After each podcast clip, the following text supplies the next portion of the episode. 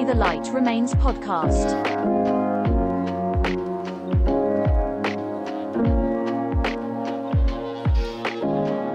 Καλώς ορίσατε στο δεύτερο επεισόδιο της σειράς «Τα αγαπημένα μας αποφθέγματα». Ελπίζω από όπου και να ακούτε αυτό το επεισόδιο να είστε ασφαλείς και κοντά σε ανθρώπους που δίπλα τους να νιώθετε πως βελτιώνεστε. Και αν όχι, τότε είναι μια καλή ευκαιρία να τους αναζητήσετε. Στο σημερινό επεισόδιο συναντάμε τους Οδυσσέα Ελίτη, Λάοτσε, Μαρκ Τουέιν, Όσκαρ Βάιλ και Βολτέρο. Θα προσπαθήσουμε να ακούσουμε προσεκτικά τα λόγια τους και πώς αυτά μπορούν να μας επηρεάσουν θετικά. Γι' αυτό λοιπόν, ετοιμάστε τα ηχεία ή τα ακουστικά σας. Είμαι ο Κρίς και αυτό είναι το Only the Light Remains podcast.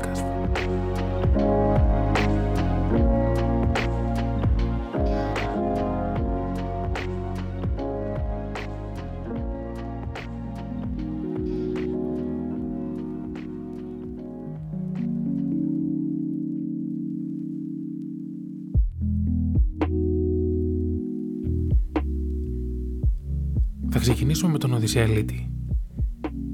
Ένας από τους σημαντικότερους Έλληνες ποιητές, ο οποίος βραβεύτηκε με το βραβείο Νόμπελ Λογοτεχνίας το 1979. Το απόφθεγμα που θα κρατήσουμε για αυτό το επεισόδιο είναι το εξής. Για να πατάς στέρεα στη γη, πρέπει το ένα πόδι σου να είναι έξω από τη γη. Ίσως να ακούγεται λίγο μεταφυσικό. Μπορεί και να είναι. Άλλωστε η ισορροπία απαιτεί μια ιδιαίτερη προσπάθεια και επιμονή σχεδόν μεταφυσική. Εκεί που η λογική σε οδηγεί στην καθημερινότητα, το συνέστημα μπορεί να σε ταξιδέψει σε πιο μαγευτικά τοπία. Σε μια ισορροπία. Για να μπορείς να προχωρήσεις, χρειάζεται να μπορείς να τον ονειρευτεί. Χρειάζεται κάτι διαφορετικό, μια φαντασία. Μια έμπνευση που ο καθένας μας μπορεί να την αντλήσει από τη δική του πηγή. Και όταν βρεθεί, τότε η καθημερινότητα θα φαίνεται σαν ένα όμορφο παραμύθι. Τώρα θα κάνουμε ένα ταξίδι στο χρόνο και συγκεκριμένα περίπου στον 6ο αιώνα π.Χ. όπου έζησε ο Λάοτσε από τους σημαντικότερους Κινέζους φιλοσόφους. Ο γέροντας διδάσκαλος, άλλωστε είναι η μετάφραση του ονόματός του, είχε πει πως ένα ταξίδι χιλίων χιλιόμετρων αρχίζει με ένα βήμα. Συνηθίζουμε να ζητάμε γρήγορα αποτελέσματα. Να φτάσουμε γρήγορα στο στόχο που έχουμε θέσει. Η πορεία προς την επίτευξη του στόχου απαιτεί σίγουρα προσπάθεια χρειάζεται να καταβάλουμε δύναμη μέσα από τις αντικσοότητες και δυσκολίες. Και κάπου εκεί μπορεί να χάσουμε το κίνητρο. Όμως όλα ξεκινούν με ένα μικρό βήμα. Και τα άλλα έπονται. Μικρά σταθερά βήματα. Και οι στάσεις μπορεί να χρειάζονται. Αρκεί να κατανοήσουμε πως οι στάσεις είναι μέρος της πορείας και όχι ο τελικός μας προορισμός. Τώρα συνεχίζουμε με τον γνωστό Αμερικανό συγγραφέα Mark Twain, ο οποίος είχε δηλώσει πως οι δύο πιο σημαντικές μέρες της ζωής σου είναι η μέρα που γεννιέσαι και η μέρα που ανακαλύπτεις το γιατί. Θα έλεγα πως και τα δύο είναι ίδια σημασίας. Ταυτίζονται. Η ανακάλυψη ενός νοήματος στη ζωή μας έχει εμπνεύσει αρκετούς ανθρώπους ώστε να προσπαθούν να το ανακαλύψουν. Αν τον ανακαλύψουμε γιατί γεννηθήκαμε φαίνεται αόριστο και δύσκολο, είτε δεν ξεκινάμε να ψάχνουμε για εκείνα τα πράγματα που δίνουν μεγαλύτερο νόημα στη ζωή μας. Εκείνα τα πράγματα που θυμίζουν τη γέννησή μας, που θα μας κάνουν να αναγνωρίζουμε την αξία της ύπαρξής μας.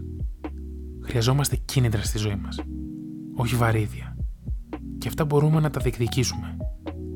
Και ίσως τότε ανακαλύψουμε και αυτό το γιατί του Mark Twain.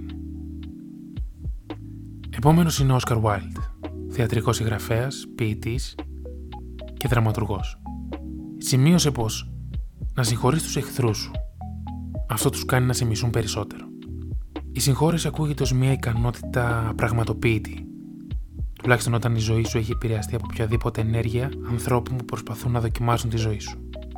Αν όμως κάνουμε ένα βήμα πίσω και δούμε καθαρά και ψύχρεμα, θα δούμε πως είναι κατόρθωτο να διαγράψουμε ό,τι έχει συμβεί. Είναι ένα γεγονός που μας έχει πληγώσει, είναι άνθρωποι που ίσως δεν θα θέλαμε να πιούμε καφέ μαζί τους, είναι στη ζωή μας για να μας δώσουν ένα μάθημα για το πώς να οχυρώσουμε τη ζωή μας και να μην δεχόμαστε παρεμβολές. Και αν οι συγκεκριμένοι άνθρωποι τρέφονται με τις εντάσεις, την μικροπρέπεια και τον φθόνο, τότε τι καλύτερο από την ολική απαξίωσή τους. σαν να μην υπήρξαν ποτέ. Σαν οι συμπεριφορές τους να μην προξένησαν κανένα κακό. Αν όχι συγχώρεση, τουλάχιστον περιθωριοποίηση. Το επόμενό μας ταξίδι είναι στον 18ο αιώνα, στα χρόνια του διαφωτισμού. Εκεί συναντάμε τον Βολτέρο, τον γνωστό Γάλλο φιλόσοφο, συγγραφέα, γνωστό για την ελευθερία του λόγου του.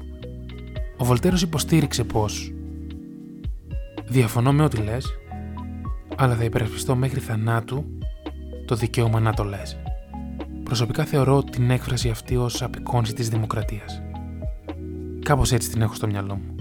Ένας υγιής διάλογος με επιχειρήματα. Με διαφωνίες που τονίζουν τη διαφορετικότητά μας, αλλά ενισχύουν το διάλογο. Όλα ξεκινούν από την αναγνώριση του δικαιώματος που κατέχουμε ως ανθρώπινο είδος για έκφραση.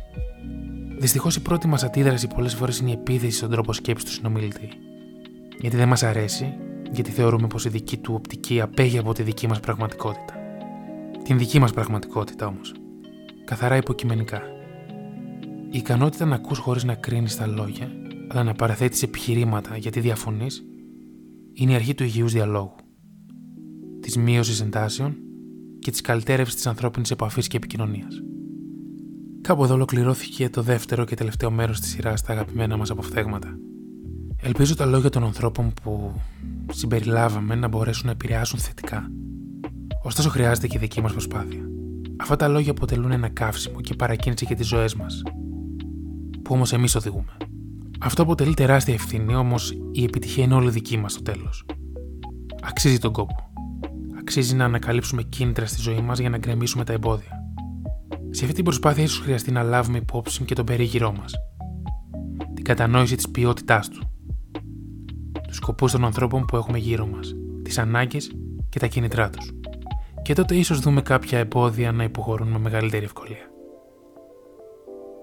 Ευχαριστούμε για την παρέα σας και τη στήριξή σας στο podcast. Σας αποχαιρετώ μέχρι το επόμενο επεισόδιο. Είμαι ο Chris και αυτό ήταν το Only the Light Remains podcast.